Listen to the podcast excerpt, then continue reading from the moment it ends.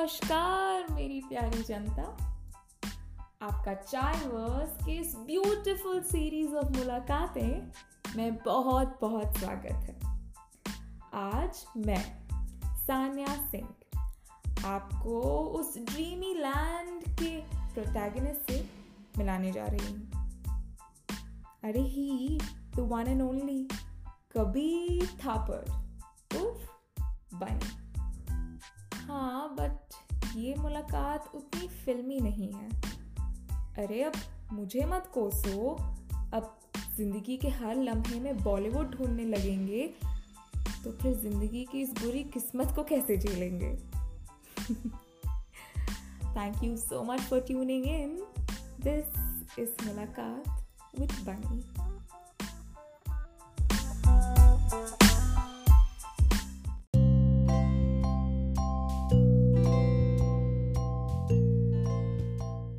किसी तूफ़ान की तरह या किसी चिड़िया घर से भागे हुए बंदर की तरह।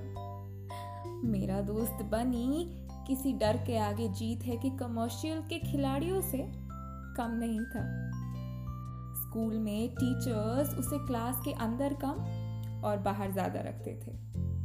और बनी को तो क्लासरूम के बाहर वाली दुनिया से प्यार था। वो कभी मैदान के बीचों बीच वाले सबसे ऊँचे पेड़ पर चढ़ जाता तो कभी छुपके छुपके हम सब के लिए जामुन चुरा कर ले आता। उन दिनों कहाँ खबर थी मुझे कि वक्त के साथ साथ बनी को भी उड़ने का शौक है। मेरी बनी से आखिरी मुलाकात दिल्ली में हुई थी, नैना के शादी के दिन। वो क्या है ना, मेरी मुलाकातें बॉलीवुड मूवीज़ के अनरियलिस्टिक हैप्पी एंडिंग से नहीं, बल्कि ज़िंदगी के कड़वे ऑकवर्ड फेजेस से ज़्यादा भरी होती है। मेरी कहानी में बनी न्यू ईयर्स पर कभी वापस आया ही नहीं। मेरी कहानी में उसने विक्रम को गुस्से से जाने कहा ही नहीं। मेरी कहानी में तू गलत नहीं है, नैना। बस मुझसे बहुत अलग है। ये तो ज़रूर था। पर मैं अपने माइंड में तुझसे ऑलरेडी शादी कर चुका हूँ। ये वाला किला डायलॉग नहीं था। मेरी कहानी में बनी को प्यार तो था, पर नैना से नहीं। अब मेरी कहानी डैशिंग तो नहीं है, पर रियलिस्टिक ज़रूर है।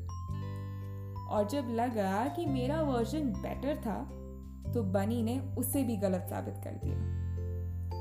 हमारी पिछली मुलाकात पर Bunny told me about his passion how the ability of a camera to capture moments was his kind of fashion हमारी पिछली मुलाकात पर बनी टोल मी की ज़िंदगी को रियलिस्टिक नहीं मैजिकल होना चाहिए। पहाड़ों की उन ऊंचाइयों पर तो कभी समुंदर के उस पार। बनी का असली खजाना तो वहाँ था। पर मेरे दिल की जासूसी तो जारी रहेगी, इसलिए मैंने बनी से पूछ ही लिया कि इतना भटक कर कभी घर आने का मन नहीं करता? तो इस पर बनी ने हल्के से हँसते हुए कहा कि जिससे हर मोहल्ला, हर शहर और हर सड़क पर एक नया घर दिखाई देता है, उसे ना रुकने का मन नहीं करता। पर बनी, तुम थकते नहीं? क्या है ना, अपने डैशिंग मोनोलॉग में दौड़ने, गिरने और उड़ने के बीच शायद मैं थकना भूल गया। अक्सर इंसान एक सपने के पीछे इतना पागल हो जाता है कि उसको रुकने और समझने की फुर्सत ही नहीं मिलती। आज उड़ने के बाद एहसास हुआ है कि पंछी भी पूरी दुनिया घूम लेने के बाद कुछ देर बैठकर रुक कर सिर्फ़ उन पलों को दोहराना चाहता है। उन लम्हों को फिर से महसूस करना चाहता है। उस मुलाकात के बाद एहसास हुआ कि मैं उड़ना चाहती हूँ, दौड़ना चाहती हूँ, गिरना चाहती हूँ और रुकना भी चाहती हूँ। रुक कर महसूस करना चाहती हूँ रुक कर समझना चाहती हूँ और फिर और फिर एक लंबी सांस लेकर वापस उड़ना चाहती हूँ।